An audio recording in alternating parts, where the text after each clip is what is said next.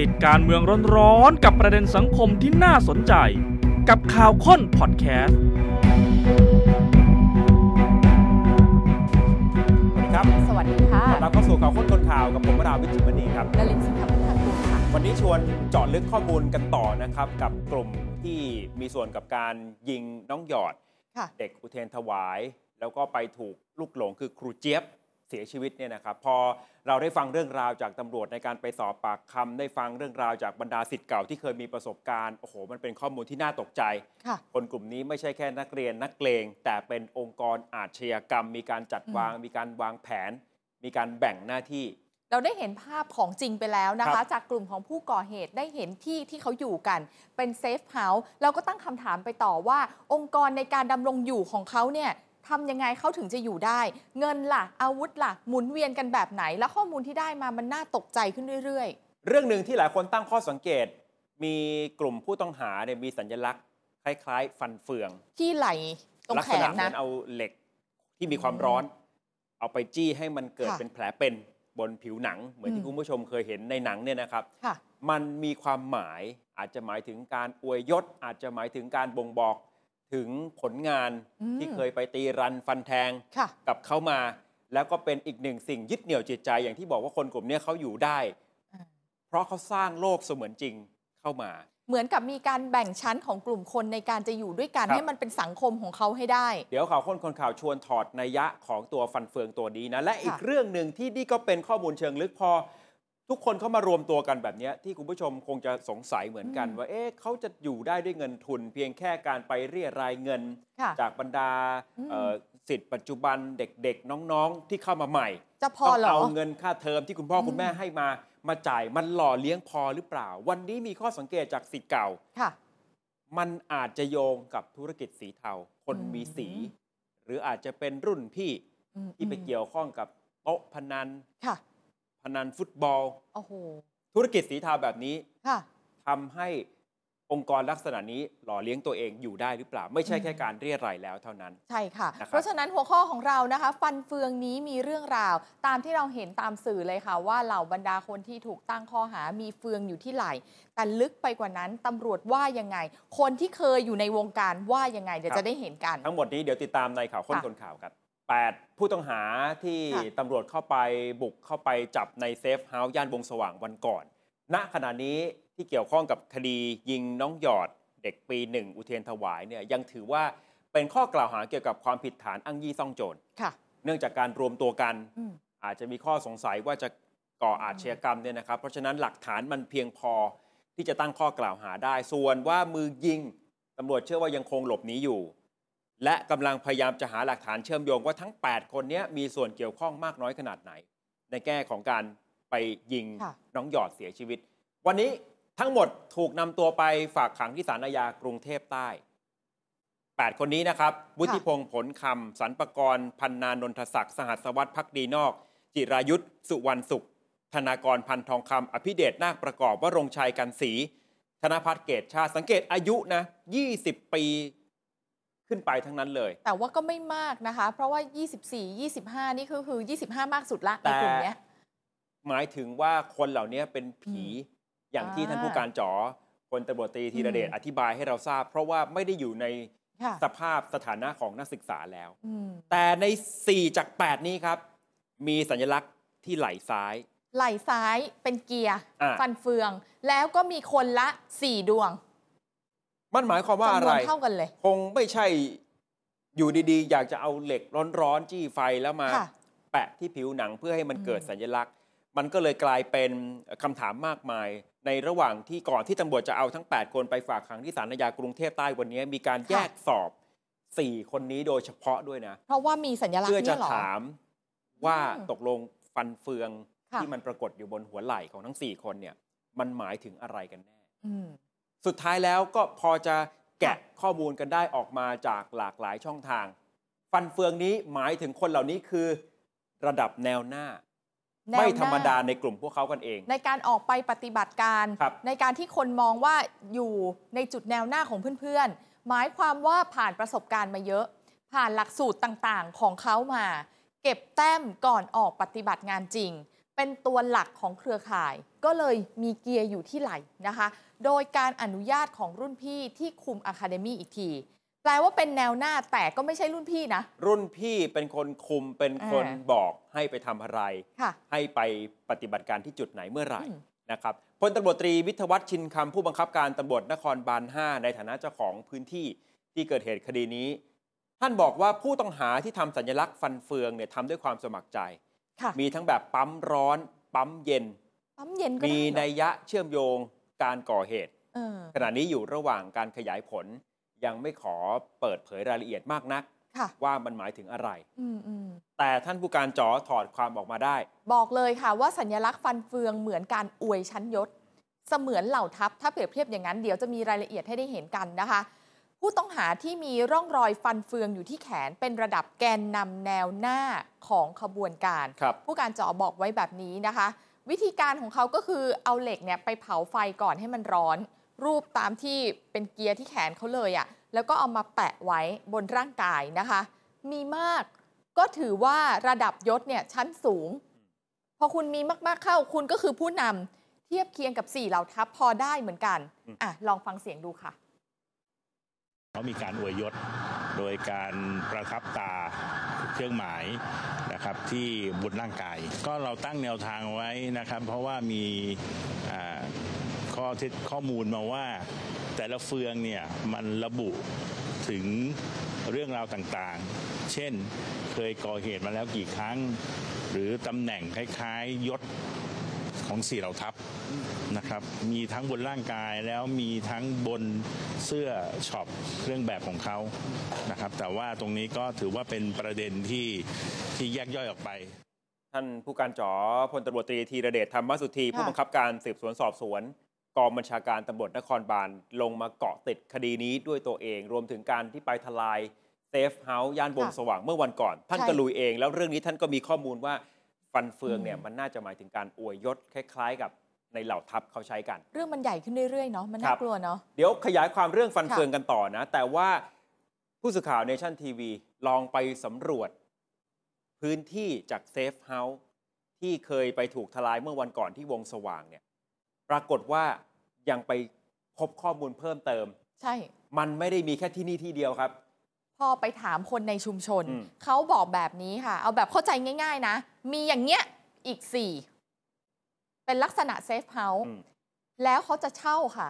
ใช้วิธีการเช่าประมาณ 3 เดือน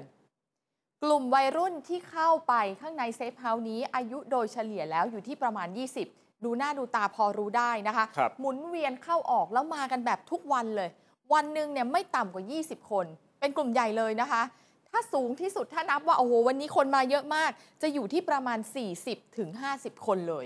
ในวันเดียวนะ เดินทางมาเนี่ยมาแบบรถแท็กซี่ ทีนี้มันก็จะเห็นแล้วแหละว่ารถแท็กซี่เข้าออกบ่อยนะ ไม่มีท่าทีก้าวร้าว พูดจาเรียบร้อยกับคนในชุมชน คือนี่เป็นข้อมูลที่ผู้สื่อข่าวไปตรวจสอบพื้นที่ ค่ะ แล้วก็พูดคุยกับคนในอืมชุมชนที่เขาพอจะเคยเห็น มันก็แปลกนะ ว่าในเซฟเฮาส์เป็นแหล่งซ่องสุม เป็นแหล่งฝึกอบรม แต่ว่า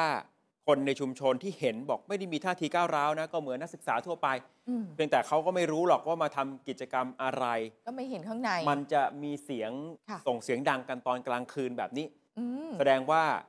มุมของคนในชุมชนเนี่ยแทบจะไม่มีจุดให้สังเกตเลย อ่า ว่าในเซฟเฮาส์เนี่ยค่ะคือแหล่งซ่องสุมที่เป็นองค์กรอาชญากรรม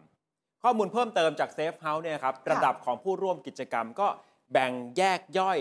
เป็น หลายกลุ่ม มีการเอ่อแบ่งระดับชั้นเหมือนกับระดับทางการศึกษาด้วย เหมือนเราเรียนหนังสือใช่ไหมถ้าเป็นรุ่นพี่หมายถึงค่ะคนที่ฝึกฝนถ่ายทอดประสบการณ์ แล้วก็ทดสอบเพื่อขยับเลเวลไปตามระดับต่างเหมือนเป็นคนที่มาคอยทดสอบน้องๆ ว่าน้องๆ อยู่ระดับไหนแล้วอ่าครับระดับคุณแบบนี้ผ่านแล้วนะ เดี๋ยวเลื่อนระดับให้ๆเช่น จากระดับอนุบาลเนี่ยคุณต้องเริ่มฝึกจิตใจ เรียนรู้ทฤษฎีต่างด้านต่าง ๆ ก่อน มีทฤษฎีด้วย จากนั้น พอคุณจบการฝึกฝนในอนุบาลก็จะขึ้นเป็นประถม ก็มาสอบกับรุ่นพี่ก่อน ดูงานสังเกตการณ์ค่อยๆ เพิ่มความสำคัญในงานอืมขององค์กรนี้มากขึ้นเรื่อยๆค่ะขยับขึ้นไปเป็นมัธยมนี่เริ่มละเริ่ม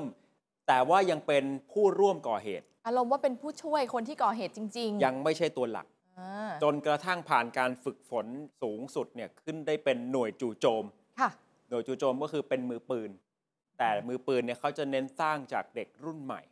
ใครที่ขึ้นมาถึงจุดที่มาเป็นหน่วยจู่โจมแล้ว จะได้รับปลอกแขนเป็นสัญลักษณ์ ว่าคุณมาถึงระดับนี้แล้วนะ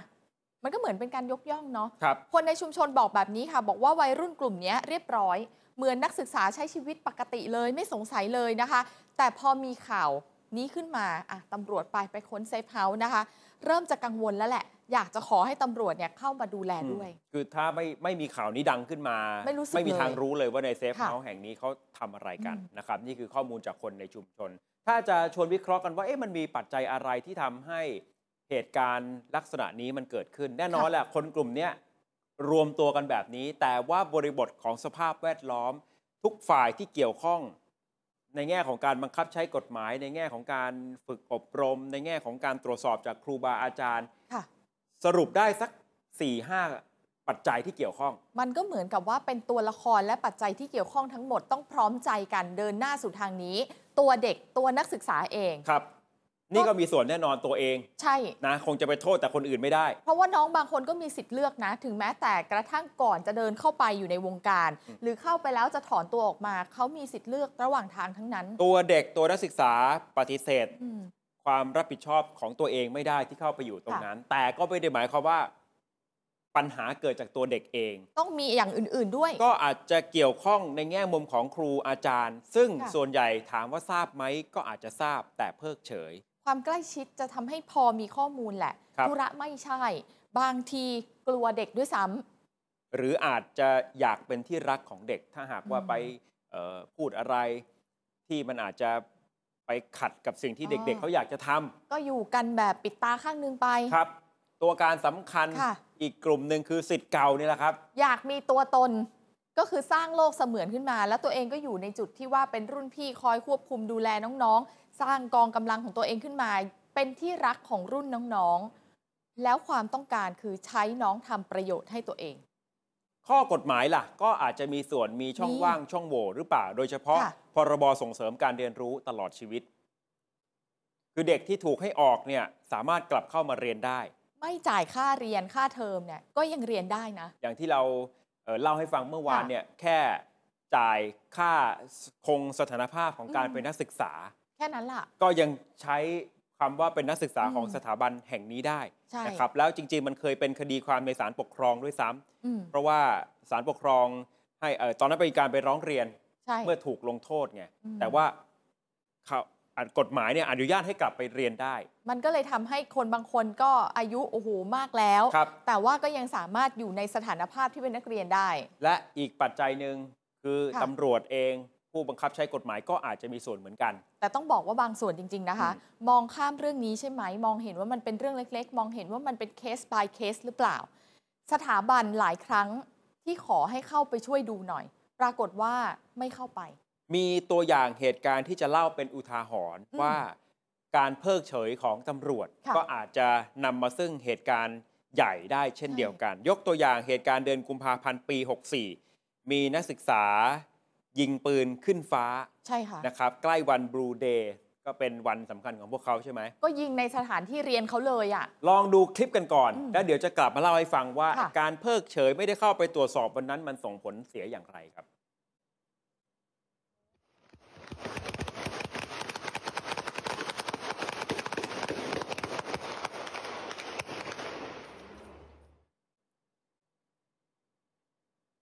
เนี่ยเดือนกุมภาพันธ์ปี 64ค่ะ นะ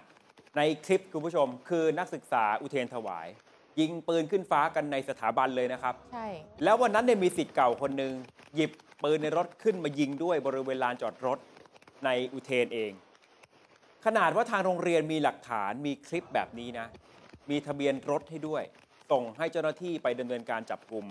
แต่เจ้าหน้าที่เพิกเฉยครับ เพิกเฉยไม่ได้ดำเนินการอะไร นี่ไงเนี่ยมีหลักฐานลักษณะนี้นะอืมสิ่งที่เกิดขึ้นคืออะไรรู้ไหมครับ เพราะย้อนไปก่อนหน้านั้นมีเคส ขับรถบุกเข้าไปยิงปืนในช่างกลนนท์ค่ะ มีการวางประชุมวางงานกันย่านนนทบุรี และสิทธิ์เก่าคนเดียวกันเนี้ยก็ไปยิงปืนขึ้นฟ้า หมายถึงคนที่ยิงปืนขึ้นฟ้าในวันนั้นเนี่ยอยู่ในวงประชุมด้วย เห็นไหมมันต่อเนื่องกันราะฉะนั้นถ้าหากว่าจับกลุ่มหลังยิงปืนขึ้นฟ้าทันที มันก็จะขยายผลไปถึงคดี ยิงช่างกลนนท์ได้ด้วย แล้วมันก็จะเป็นการป้องกันคนคนเดิม หรือกลุ่มคนเดิมๆไปกระทำผิดในเคสอื่น ๆ ในใช่ อนาคตอีก ถ้าเทียบ อธิบายเป็นอ่าทฤษฎีทางอาชญากรรม ก็คืออมเหมือนทฤษฎีหน้าต่างแตก ถ้าเราเห็นมันเริ่มมีรอยร้าว ต้องรีบซ่อมแซมแต่เราถ้าปล่หาอยกไงว่าละเลยมันก็อาจจะแตกทั้งบานอ๋อรอยร้าวอะมันก็จะเริ่มร้าวมากขึ้นเรื่อยครับๆจนสุดหรือท้ายมันแตกทำอะไรไม่มาได้รู้แล้วตัวอีกทีก็คือบัวหายล้อมคอกไปแล้วเนี่ยใช่อาจจะสายเกินไปแล้ว นี่คือเอ่อสิ่งที่ข่าวค้นคนข่าวลองจะสรุปปัจจัยว่าอืมทุกส่วนเนี่ยอาจจะมีส่วนเกี่ยวข้องจริงค่ะๆที่ทำให้มันเกิดเหตุการณ์ ในลักษณะนี้ใช่นะครับแล้วขยายความเรื่องของเออฟันเฟืองกันต่อนะ ว่าอืมตกลงว่ามันมีความหมายอะไรกันแน่ ฟันเฟืองถ้าจะเป็นภาษาอังกฤษคือเกียร์ใช่ เปิดความหมายในวิกิพีเดีย บอกว่าเป็นเครื่องกลที่ทำงานโดยการหมุน เป็นที่รู้จักกันมานานนะครับ คาดว่าตั้งแต่ยุคที่มนุษย์เริ่มมีอารยธรรม แล้วก็คิดประดิษฐ์เครื่องมือเครื่องใช้ขึ้นมา แต่เมื่อก่อนน่ะก็จะเป็นไม้ไง เอาไม้มาเหลาเป็นไม้ในยุคโบราณ แต่พอพัฒนาขึ้นมายุคหลังๆ ก็ใช่จะเป็นเฟืองโลหะ อ่า ใช้กันมาจนถึงปัจจุบันค่ะเพราะฉะนั้นเฟืองจึงกลายเป็นสัญลักษณ์ของอ๋อนักเรียนช่างเรื่องค่ะ เครื่องกล อืม ก็จะปรากฏอยู่ตามสร้อยคอสร้อยข้อมือ หรือเอาไปเผาไฟให้ร้อน และสุดท้ายก็มานาบบนผิวหนัง ก็จะกลายเป็นสัญลักษณ์อยู่บนผิวหนัง แทนที่จะเป็นแค่ใช่ เครื่องประดับ เป็นสัญลักษณ์ที่ติดตัวเท่านั้น อันนี้ประทับตาไว้บนผิวหนังเลย ถ้าตามที่ตำรวจบอกว่ามันเป็นการทำโดยการสมัครใจเนี่ย มันก็หมายความว่าจะต้องถามว่ายอมไหมทำไหม อืม มันก็คือกิจกรรมพิสูจน์ใจไง กล้าหรือเปล่า เป็นสัญลักษณ์ในการอวยยศแสดงบารมี แปลว่ายิ่งอืม มีเยอะ เอ่อเฟืองเยอะ ใช่ มันก็เหมือนกับใจถึงใช่แสดงถึงบารมี ทำงานมาเยอะ คนในกลุ่มโลกเสมือนจริงอืมนี้ก็อาจจะให้กับค่ะอ่ายอมรับอืม คนเหล่านี้มากขึ้นค่ะนะครับท่านผู้การจ๋อบอกว่าถ้ายกตัวอย่างเปรียบเทียบกับการอวยชั้นยศ เปรียบเทียบกับทหารและตำรวจเนี่ยสี่เหล่า ฟันเฟืองถ้ามีอันเดียวเป็นสิบตรีครับ มีสองอันเป็นสิบโท มีสามอันก็ขึ้นเป็นสิบเอกอืมมีสี่อันก็ได้ขึ้นเป็นจ่าหรือชั้นยศอาจจะเทียบแบบอื่นก็ได้ เช่น เริ่มจากอืมร้อยตรี ร้อยโทใช่ แล้วก็ขึ้นไปร้อยเอก ก็ขึ้นทีละขั้นตามจำนวน แต่ก็มีอีกแนวคิดหนึ่งเหมือนกัน ซึ่งอันนี้ไม่ใช่แนวคิดของท่านผู้การจอค่ะ แต่ว่าเป็นข้อมูลที่ข่าวค้นคนข่าวพยายามจะรวบรวมจากหลายแหล่งเนี่ยนะครับอืมอาจจะหมายถึงการบ่งบอกหลักสูตรที่เขาผ่านมาแล้ว ว่าผ่านมามากน้อยแค่ไหนโหดแค่ไหนหนึ่งเฟืองจบหลักสูตรทั่วไปอะเบสิกถ้าเห็นสองขึ้นไปดีผ่านรบพิเศษขึ้นมาแล้วค่ะ ถ้าสามนี่เทียบชั้น ป่าหวายได้เลยอืมแล้วก็สี่คือเขาเรียกกันในกลุ่มเขานะ เหมือนกับเป็นมนุษย์กบผ่านหลักสูตรแบบหน่วยซิลมาแล้วคำว่าหน่วยซิลนี่ไม่ใช่ธรรมดานะคะ มีเรื่องเขาพูเล่าดกันอีกจริงแล้ว มีจริง ๆ สิทธิ์เก่าโรงเรียนช่างชื่อดังอยู่กลางกรุงเล่าให้ฟังแบบนี้ค่ะ เรื่องของการเปรียบเทียบเรื่องของการเทียบชั้น บรรดานักเรียนนักเลงที่เขาผ่านการฝึกกันมาเนี่ยเขาบอกว่าคำว่าคำว่าหน่วยซิลเนี่ยมีจริงนะ ในหมู่นักศึกษาบางสถาบันเลยนะอืม เรื่องเล่านี้บอกว่าเริ่มจากหลายปีก่อนช่วงที่หน่วยซิลเนี่ยกำลังดัง ก็จะมีตามภาพยนตร์ต่างประเทศใช่ไหมคะ มีภารกิจที่มันโหดๆนะนะหรือแม้แต่กระทั่งเหตุการณ์ช่วยทีมหมูป่า ทีมฟุตบอลหมูป่าที่ติดอยู่ในถ้ำขุนน้ำนางนอนนะคะนักเรียนนักเลงที่ฝึกเป็นหน่วยสวัสดิการ หรือที่เรียกว่าหน่วยสวัสด เมื่อวานบอกคุณผู้ชมว่าหน่วยสวัสด์เนี่ยจะทำหน้าที่ดูแลน้องๆในการกลับบ้าน หรือว่าไปรับน้องๆของตัวเองเนี่ยจากจุดต่างๆ ที่เหมือนจะเป็นจุดเสี่ยงคอยถ้าหากป้องกันว่าดูแล ถูกโจมตีเนี่ยใช่สามารถปฏิบัติการตอบโต้ได้ทันที ใช่ค่ะ ตัวหัวโจก ตัวหัวหน้าทีม เขาจะแต่งตัวคล้ายๆ กับหน่วยซิลแต่งแค่แต่งคล้ายๆเฉยๆนะ แล้วเขาก็เรียกกันจริง ๆ ว่าเนี่ยหน่วยซิลคือเอาไปเทียบอืมคือจะเห็นไหม คือเขาจะมีภาษาอะไรที่สร้างคุณค่าขึ้นมาว่าอ่าเนี่ยได้รับการยอมรับโอ้ใช่โหฝึกกันมาผ่านเป็นหน่วยซิลมาแล้วอืมอย่างหนักเลยเนี่ยนะครับ มันก็เลยเหมือนกับเป็นเอ่อแหล่งรวมว่าอะไรที่จะยึดเหนี่ยวจิตใจใช่คุณค่าที่จะอยู่ร่วมกันได้ เราถามต่อกับข้อมูลของศิษย์เก่าที่เคยอยู่ในวงการนี้มาก่อน เขาจะเรียกกันว่าเป็นวงการสาย dark dark มาก คือความหมายจริง ๆ ของการเอาฟันเฟืองไปเผาไฟประทับร่างกายเนี่ย มันหมายถึงว่ายิ่งออกงานเยอะระดับยิ่งสูงขึ้น งานนี่ก็คือออกไปปฏิบัติปฏิบัติกิการจกรรม นะอยู่ในทีมปฏิบัติการ อืม ออกงานเยอะ แล้วงานที่ไปทำนี่ไม่ใช่งานแบบธรรมดา ต้องเป็นงานที่มีความเสี่ยงเป็นภารกิจที่ต้องเลือดตกยางออก แล้วต้องเป็นเคสที่ทุกคนน่ะจำได้ แล้วก็ยกย่องว่าทำงานได้ดี ฝีมือดีเป็นที่จดจำได้รับการอวยเลยค่ะ อืม เขาก็จะได้รับการยอมรับในอ่าในกลุ่มของเขาใช่ไหมครับ ใช่ บทสรุปจะตายหรือไม่นี่เป็นอีกเรื่องนะ แต่คือถ้าต้องมีเลือดตกยางออก ถ้าเขาไปสู้กับคู่อริ ฝั่งนู้นเสียชีวิตหรือไม่เสียชีวิตไม่เกี่ยวแต่เขาแล้วเขาอาจจะผ่านสมรภูมินี้มาแล้ว อ่ายิ่งถ้าเอ่อตัวเองก็บาดเจ็บมาด้วยเนี่ยนะ อืมยิ่งได้รับการยอมรับได้รับการอวยเข้าไปใหญ่ ค่ะ ส่วนใหญ่แล้วเป็นอ๋องานใหญ่ที่จะกล่าวขวัญถึงทั้งฝ่ายตัวเองและฝ่ายศัตรูคู่อริ เช่น โอ้โห นี่ โจมตียิงวางระเบิดโอ้ยให้มันได้แบบเอ่อมีความรุนแรงเนี่ยนะครับอ่าคนในกลุ่มเพื่อนๆของเขาก็จะได้รับการยอมรับมากขึ้นนี่คือข้อมูลจากสิทธิ์เก่าตัวจริงที่อยู่ในวงการ แต่ว่าปัจจุบันนี้อาจจะหันหลังให้กับวงการนี้ไปแล้วนะครับ ฟันเฟืองนี้มันมีเรื่องราวจริง ๆ แต่ว่าเดี๋ยวเราจะเติมข้อมูลให้ด้วยว่าที่คุณนรินทร์พูดคำว่าหน่วยสวัสด์อืมเขาทำหน้าที่อะไร สวัสดิการรนะวมถึง แหล่งที่มาของเงินค่ะนี่ก็จะอธิบายให้ฟังนะครับอ่าแต่ว่าไปอัปเดตเหตุการณ์กันก่อนว่า 8 คนเนี้ยวันเนี้ยเอ่อทางตำรวจเขานำตัวไปฝากขังที่ศาลอาญากรุงเทพใต้ค่ะคือก็อย่างที่บอกพอมันมีเรื่องว่าเออเป็นองค์กรอาชญากรรม มีกองทุน คุณทำแบบนี้จริงไหม ผู้สื่อข่าวเนี่ยพยายามจะตะโกนถามระหว่างที่เขาเดินผ่านเนี่ยนะครับ แต่ว่าก็แทบจะไม่ได้รับคำตอบเลยอืมอาจจะมีบางคนที่เอ่อ พูดขึ้นมาว่าสั้นๆแต่คำเดียวตอบว่าไม่นะที่เหลือคำถามที่เต็มไปหมดนะ ไม่ค่ะว่าจะเป็นรูปฟันเฟืองมันหมายความว่าอะไรเรื่องหน่วยสวัสดิภาพ มันมีจริงไหมหน้าที่คืออะไรเนี่ยผู้ต้องหากลุ่มนี้นะครับ ไม่ได้ให้คำตอบอะไรกับผู้สื่อข่าวเลยอะลองฟังบรรยากาศช่วงสั้น ๆ ที่ผู้สื่อข่าวได้สอบถามจากผู้ต้องหาครับ เรารู้จักหน่วยสวัสดิภาพไหมเราอยู่ในหน่วยสวัสดิภาพไหมเป็นยังไงเจเรารู้จักหน่วยสวัสดิภาพไหม เราไปไปรวมกันทำอะไรดูหนังสือเหรอคะ อยู่บ้านนั้นทำอะไรกันเหรอคะ เราสมยอมหรือว่ายังไงคะน้องอันนี้รู้จักหน่วยสวัสดิภาพไหมโทษนะครับโทษนะครับรู้จักไหมย้อนบันไดครับระวังบันไดนะครับที่โดนตั้งที่แขนที่ถูกบังคับตามที่เราเป็นเลย ไรที่เป็นตัวกันครับไปรีบเดินเข้าไปน้องเดินเข้าไปก็เดินเข้าไปดินดันไปกดดันเป็นจังหวะที่ทางสอนอทุ่งมหาเมฆก็ควบคุมตัวทั้ง 8 ผู้ต้องหาจะไปฝากขังที่ศาลอาญากรุงเทพใต้นะหลากหลายคำถามจากผู้สื่อข่าวแทบจะไม่มีคำตอบนะครับ แต่ว่าพลตำรวจตรีวิทยวัฒน์ชินคำผู้บังคับการตำรวจนครบาล5บอกว่าผู้ต้องหาทุกคนเนี่ยให้การปฏิเสธข้อกล่าวหา ส่วนเรื่องตราสัญลักษณ์ก็ได้ข้อมูลมาพอสมควรและ ยืนยันได้ว่าเป็นเรื่องของความสมัครใจ ก็อย่างที่ท่านบอกว่ามีทั้งปั๊มร้อนและปั๊มเย็นเนี่ยนะครับการจับกลุ่มทั้ง 8 ราย ถือว่าเป็นหนึ่งในขบวนการก่อเหตุ และอยู่ระหว่างการติดตามตัวอีกหลายราย เชื่อว่าเป็นกลุ่มก้อนเป็นขบวนการใหญ่ก็จะพยายามขยายผลและขอสารอนุมัติออกหมายจับเพิ่มเติม แต่คนสำคัญคือมือยิงครูเจี๊ยบและน้องหยอดเนี่ยตอนนี้ยังติดตามตัวไม่ได้นะครับ ท่าน ผู้การบอกว่าต่างคนต่างก็ถอดบทเรียน หมายถึงตัวกลุ่มผู้ก่อเหตุเนี่ยมีการพัฒนากันไปเรื่อย เพื่อให้เจ้าหน้าที่ติดตามตัวได้ยาก ดังนั้นทุกครั้งที่เกิดเหตุทำให้ตำรวจทำงานยากขึ้น แต่ก็มั่นใจในการรวบรวมพยานหลักฐานจะมีมากเพียงพอดำเนินคดีได้ทั้งขบวนการลองฟังท่านผู้การครับ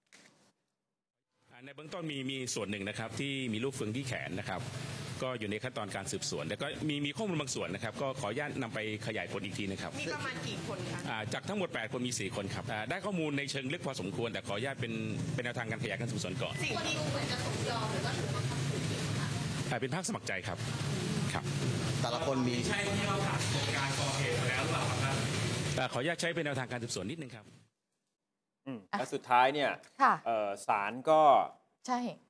พิจารณาคำร้องฝากขังนะครับ อนุญาตให้ฝากขังได้ ถึงแม้ว่าหลังจากที่ศาลอนุญาตให้ฝากขังแล้วนะคะ แล้วญาติญาติๆรวมถึงทนายความมายื่นคำร้องขอปล่อยชั่วคราวกับทั้ง 8 รายเลยเนี่ยสุดท้ายศาลมีคำสั่งก็คือไม่อนุญาตให้ปล่อยตัวชั่วคราวนะคะเหตุผลของศาลศาลบอกว่าพิเคราะห์แล้วคดีนี้มีอัตราโทษสูง พฤติการแห่งคดีร้ายแรง ผู้ต้องหากระทำการในลักษณะเป็นขบวนการ มีผลกระทบต่อสังคมในวงกว้าง และพนักงานสอบสวนก็คัดค้านอยู่แล้วด้วยนะคะ ถ้าปล่อยไปก็กลัวว่าเดี๋ยวจะไปหลบหนีก็ยกคำร้องไปค่ะอืมคือถึงแม้ว่ายังเป็นข้อกล่าวหาซ่องโจรเนี่ยอืมแต่เชื่อว่ามันอาจจะมีความเชื่อมโยงไปถึงคดีการยิงเอ่อน้องหยอดได้ค่ะนะครับถึงเป็นเหตุผลที่ทำให้ศาลอนุมัติให้ฝากขังได้เนี่ยนะครับ แต่ว่าอีกหนึ่งคดี อันนี้อาจจะเป็นคดีที่ไม่ถึงกับเป็นองค์กรอาชญากรรม แต่ก็เป็นคดีที่สะเทือนใจเหมือนกันสำหรับคนที่ติดตามคือคดียิงน้องผู้เอ่อช่างเทคนิคดุสิตนะครับเมื่อหลังจากเกิดเหตุการณ์น้องหยอดเนี่ยไม่นาน ก่อนหน้านี้จับได้เกือบจะครบและเหลืออีกหนึ่งคน ซึ่งเป็นคนที่อยู่ในเหตุการณ์ซ้อนท้ายจักรยานยนต์ คนนี้ก็คือเออนายออฟนะครับเป็นผู้ที่ร่วมก่อเหตุยิงขอขออภัยนายออฟเนี่ยคือคนที่ก่อเหตุ แต่ว่าค่ะนายโอมที่ยังเหลืออยู่ คือคนที่ซ้อนจักรยานยนต์ไปด้วย ปรากฏว่านายโอมเนี่ยติดต่อมายังพลตำรวจตรีสุชาติลือชา สวสารวัตรสืบสวนสอบสวนสพถลางนะครับเพื่อจะนำตัวบุตรชายเข้ามามอบตัวเพื่อต่อสู้คดี คือคุณพ่อเป็นคนติดต่อเข้ามา โดยทราบหลังจากเกิดเหตุว่านายโอมเนี่ยหลบหนีมาพักอาศัยกับคุณพ่อที่จังหวัดภูเก็ต และก็ได้เล่าให้คุณพ่อฟังถึงเหตุการณ์ที่เกิดขึ้นอ้างว่าตนเอง เป็นเพียงคนที่นั่งซ้อนท้ายรถจักรยานยนต์ของเพื่อน แต่ไม่ได้ร่วมไปก่อเหตุ บิดาจึงพาเข้ามามอบตัวเพื่อต่อสู้คดีตามกฎหมายต่อไปนายโอมเนี่ยก็ถูกตั้งข้อกล่าวหาร่วมกันฆ่าผู้อื่น พยายามฆ่าผู้อื่นกับกลุ่มผู้ต้องหาอีกสองคนก่อนหน้านี้ค่ด้วยเช่นกัน อันนี้คือคดีการยิงน้องผู้นะครับแต่ว่าลักษณะของคดีนี้อาจจะไม่ได้เกี่ยวข้องกับองค์กรอาชญากรรม ใช่ ถ้าเรามองว่าปัญหาตั้งต้นมาจากนักเรียนนักเลงคู่อริต่างสถาบันนะคะ ความพยายามในการแก้ปัญหามีมาทุกยุคทุกสมัย ทุกครั้งที่เป็นข่าวและประชาชนสนใจนะคะ ล่าสุดจากเรื่องราวที่เกิดขึ้นค่ะ ก็มีความพยายามเช่นเดียวกัน เขาบอกว่าเขาจะนำมีนบุรีโมเดลมาใช้ วันนี้มีการประชุมกันนะคะ หลายภาคส่วนค่ะคือตำรวจเนี่ยที่วิทยาลัยเทคนิคมีนบุรีนะคะนำโดยรองผู้บัญชาการตำรวจนครบาลพลตำรวจตรีชรินโกพัตตาค่ะร่วมกันกับพออสำนักติดตาม และประเมินผลการอาชีวศึกษา ที่เขาปฏิบัติหน้าที่เป็นผอศูนย์ความปลอดภัยอยู่ด้วยนะคะ คุณทวีศักดิ์คิ้วทองอะคุยกัน คือที่นี่เนี่ยเขามีวิทยาลัยตั้งอยู่ 14 สอนอในนี้นะคะ เพราะฉะนั้นก็จะเป็นการบูรณาการกันละเขาบอกว่าอยากจะแก้ปัญหานักเรียนอาชีวะทะเลาะวิวาทกัน จัดประชุมกันขึ้นมา อยากจะมีการกำหนดแผนและแนวทางในการแก้ไขปัญหา เดี๋ยวจะบูรณาการร่วมกันกับสถานศึกษาด้วย องค์กรอื่น ๆ ด้วยเช่น ชุมชน วัดครอบครัว เขาจะเอาโมเดลที่ชื่อว่ามีนบุรีโมเดล หรือว่าแผนการแก้ปัญหาจัดทำขึ้น มันมีอยู่แล้วค่ะ โดยวิทยาลัยเทคนิคมีนบุรี และสอนอมีนบุรี เอาลองมาปรับใช้กับทุกสถานศึกษาอาชีวะในแต่ละท้องที่ได้ไหม นะคะ คือเขาบอกว่ามันเคยเกิดความสำเร็จที่สามารถช่วยแก้ปัญหานักเรียนตีกันของทางวิทยาลัยเทคนิคมีนบุรีได้ดีด้วย แล้วคนเรียนก็มีระเบียบวินัยมากขึ้นด้วย ประชุมกันไปชั่วโมงกว่าค่ะ ทีนี้ก็คุยปรึกษากันนะ รูปแบบของมีนบุรีโมเดลนะคะ เป็นเรื่องของความจริงจังตั้งใจที่จะต้องทำให้มันเกิดขึ้นให้ได้นะคะคือวิทยาลัยเทคนิคมีนบุรีก่อนหน้านี้เนี่ยมีการทำร้ายกันพอสมควร แต่พอใช้โมเดลอะความขัดแย้งมันลดลงอย่างเห็นได้ชัด คือคิดว่าเป็นโมเดลที่ได้ผลส่วนอื่น ๆ น่าจะทำตามนะคะ เริ่มมาแล้วราวๆหนึ่งปีค่ะ แต่อุปสรรคก็มี แต่ว่าปัญหาได้รับการแก้ไข ถ้ามีเด็กเกเรมาชักนำผออก็จะคัดออกเลย ส่วนปัญหาจะหมดใน 3 เดือนไหมคาดหวังว่าเอาอย่างนี้ละกัน ให้มันเบาบางลงหน่อยก็ดีนะคะ การรับมือหรือว่ามาตรการเชิงรุกทางตำรวจบอกว่าเขาทำอยู่แล้ว ไม่ว่าจะเป็นการเข้าไปค้นหากลุ่มเสี่ยงจับกลุ่มไฟ ปราบปรามก็เข้าไปตั้งด่านตรวจก็ดูแลหมด ส่วนใหญ่เหตุที่ทำร้ายกันเนี่ยผู้ก่อเหตุก็เป็นเยาวชนด้วย เขาจะมีการปรับกฎหมายเพื่อเพิ่มโทษไหมทางเจ้าหน้าที่ตำรวจนะคะบอกว่ากฎหมายผลักดันกันในสภาก็พิจารณาหลายภาคส่วนกันไป เนี่ยค่ะคือสิ่ครับที่จะเกิดขึ้น ขยายความคำว่ามีนบุรีโมเดลค่ะฟังดูอาจจะยังเอ๊ะขั้นตอนมันคืออะไร คือมีนบุรีโมเดลเนี่ยเขาจะประกาศรับนักศึกษา มีระเบียบนะครับออกมาเป็น 8 ข้อของกระทรวงศึกษา คือเอาตั้งแต่สัมภาษณ์ให้ได้คุณสมบัติที่มันตรง คัดเฉพาะคนที่ตั้งใจเข้ามาเรียน แล้วก็ติดตามกันใกล้ชิด มีการไปเยี่ยมที่บ้านด้วยอืมมีประชุมผู้ปกครองทุกภาคเรียนด้วยนอกจากนี้ก็ยังมีการทำงานร่วมกับสมาคมสิทธิ์ค่ะเก่าด้วยเห็นไหมก็จะเห็นภาพ ของการดูแลเอาใจใส่เพื่อไม่ให้อืมเด็กๆ ออกนอกลู่นอกทาง แล้วถ้าเป็นไปไม่เป็นในทางที่คาดหวังไว้ ก็อาจจะมีการพิจารณาว่าเอาออกนะเนี่ยครับจัดกิจกรรมที่เป็นอืมประโยชน์แล้วก็ช่วยทุนการศึกษาของค่ะน้องๆ ก็อืมหวังว่า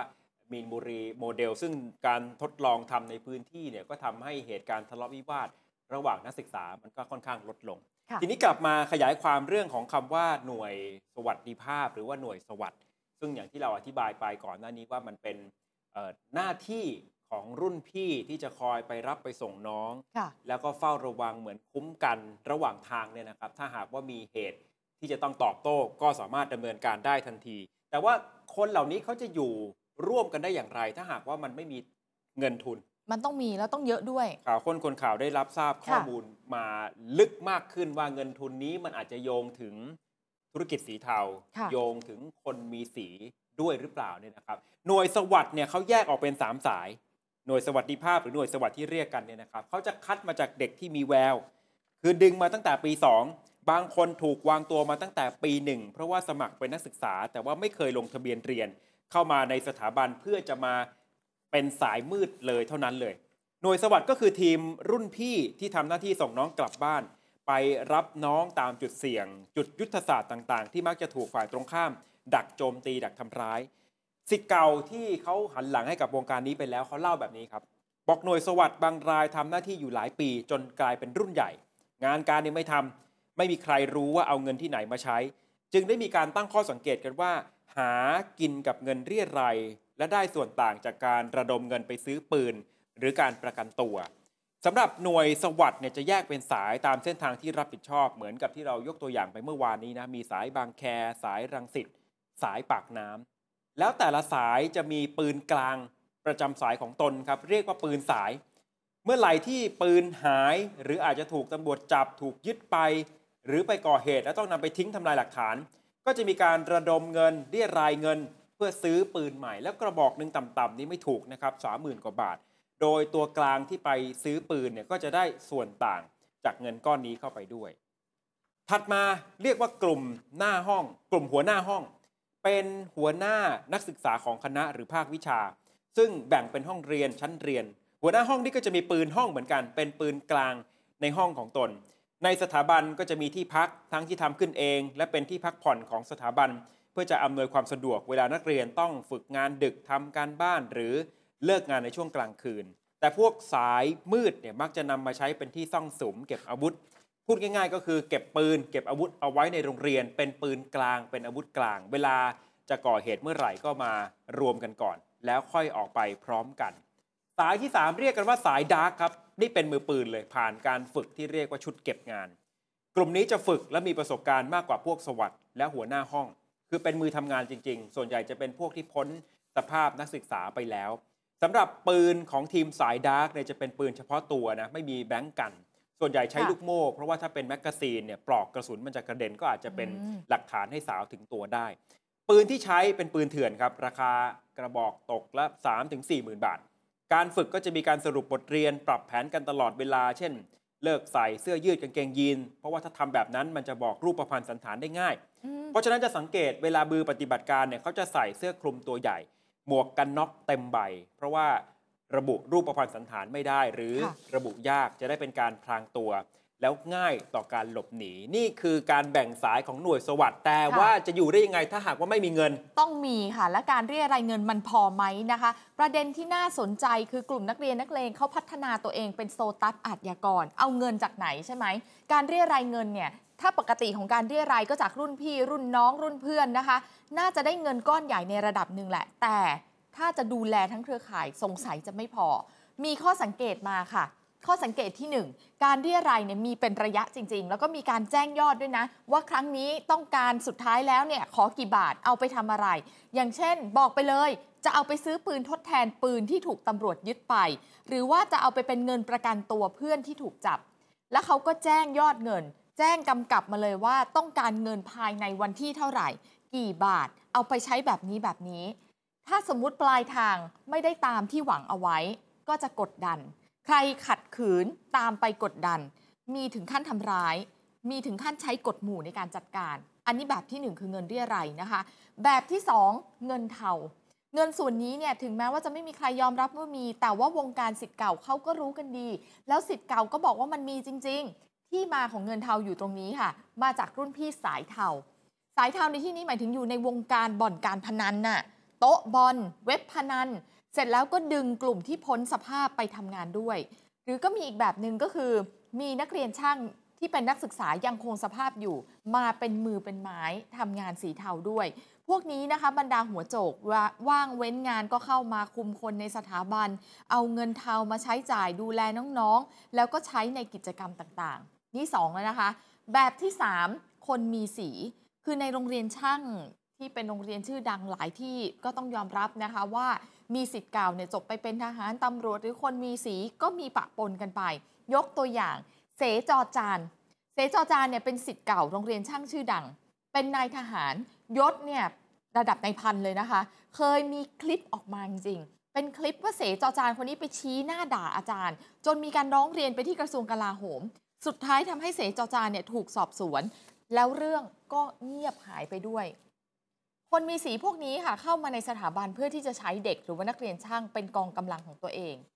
สามแบบแล้วอะแล้วก็ยังมีแบบที่สี่อีก เรียกว่าสายเคลียร์ค่ะ ตัวอย่างที่ทำให้เห็นว่าวงนี้วงการนี้นะคะ มีเงินสะพัดคือมีสายเคลียร์มีมือเคลียร์ของโรงเรียนช่างชื่อดังแห่งกรุงเทพมือเคลียร์เนี่ยเป็นผู้หญิงด้วย คือไม่ว่าจะนักเรียนนักศึกษาไปมีเรื่องที่ไหนถูกจับกี่โมง เจ๊คนเนี้ยคอยไปประกันตัวให้ตลอดเลย เจ๊คนนี้ชื่อย่อสอเสือเขาเรียกกันว่าเจ๊สอทำหน้าที่เป็นนายประกันทุกคดี ขับรถ รถหรูนะคะ BMW มีเงินไปประกันตัวให้ทุกเคส มันน่าสนใจไหมล่ะธุรกิจวงการนี้มันรันอยู่ด้วยทั้ง 3-4 อย่างแบบเนี้ยครับนี่คือข้อมูลที่ข่าวค้นคนข่าวเอามาเติมให้จากค่ะเหตุการณ์ การยิงนักศึกษาอุเทรนถวายนะครับโอ้โหมันมีเบื้องลึกเบื้องหลังที่มาก ซับซ้อนกว่านั้นเยอะมาก ค่ะ ปิดท้ายเบรกนี้ข่าวดีของคนไทยครับ เพราะว่าล่าสุด 20นาฬิกา53 นาที นายกรัฐมนตรี เพิ่งจะโพสต์ใน X นะครับ ยืนยันว่าได้รับการยืนยันจากฝ่ายความมั่นคง และกระทรวงการต่างประเทศ ว่ามีตัวประกันชาวไทย 12 คนได้ถูกปล่อยตัวออกมาแล้ว ขณะนี้เจ้าหน้าที่สถานทูตกำลังไปรับตัวอีกหนึ่งชั่วโมง น่าจะทราบชื่อ และรายละเอียดต่างๆ กรุณาคอยติดตามนะครับอืมคำยืนยันจากนายกรัฐมนตรี คือตลอดทั้งวันเนี่ยมีข่าวจากสื่อของอิสราเอล สื่อของอียิปต์ก็รายงานว่าเนี่ยอาจจะมีคนไทยได้รับการปล่อยตัว ซึ่งแยกจากข้อตกลงการพักรบ ระหว่างอิสราเอลกับฮามาสคืออิสราเอลกับฮามาสที่พักรบกัน4-5วัน ซึ่งเริ่มแล้วเนี่ยค่ะจะมีตัวประกัน 50 คน แต่ส่วนของคนไทยนี่เป็นการเจรจานอกรอบอืมนอกจากเหนือจาก 50 คนเนี่ยนะครับว้าว12 คนที่ท่านนายกค่ะยืนยันแล้วว่าจะได้รับการปล่อย แต่ว่าสื่ออียิปต์ก็รายงานว่าอียิปต์ก็ประสบความสำเร็จในการเจรจาช่วยตัวประกันคนไทย 12 คนมคือตรงเนี้ยคือข่าวที่รายงานเข้ามาอาจจะยังไม่ชัดเจนว่า 13 ที่นายกเออขออภัย12 ที่นายกท่านพูดอืมกับอีก 12 ที่อียิปต์อ๋อบอกเนี่ย คือมันจะเติมเป็น 24 หรือเป็นคือ 12 12ชุดเดียวกันค่ะนะแต่เอาอย่างน้อยก็จะมี 1 ชุดที่ท่านนายกยืนยันจากฝ่ายความมั่นคงแล้วว่าอีกหนึ่งชั่วโมงเจ้าหน้าที่กลับไป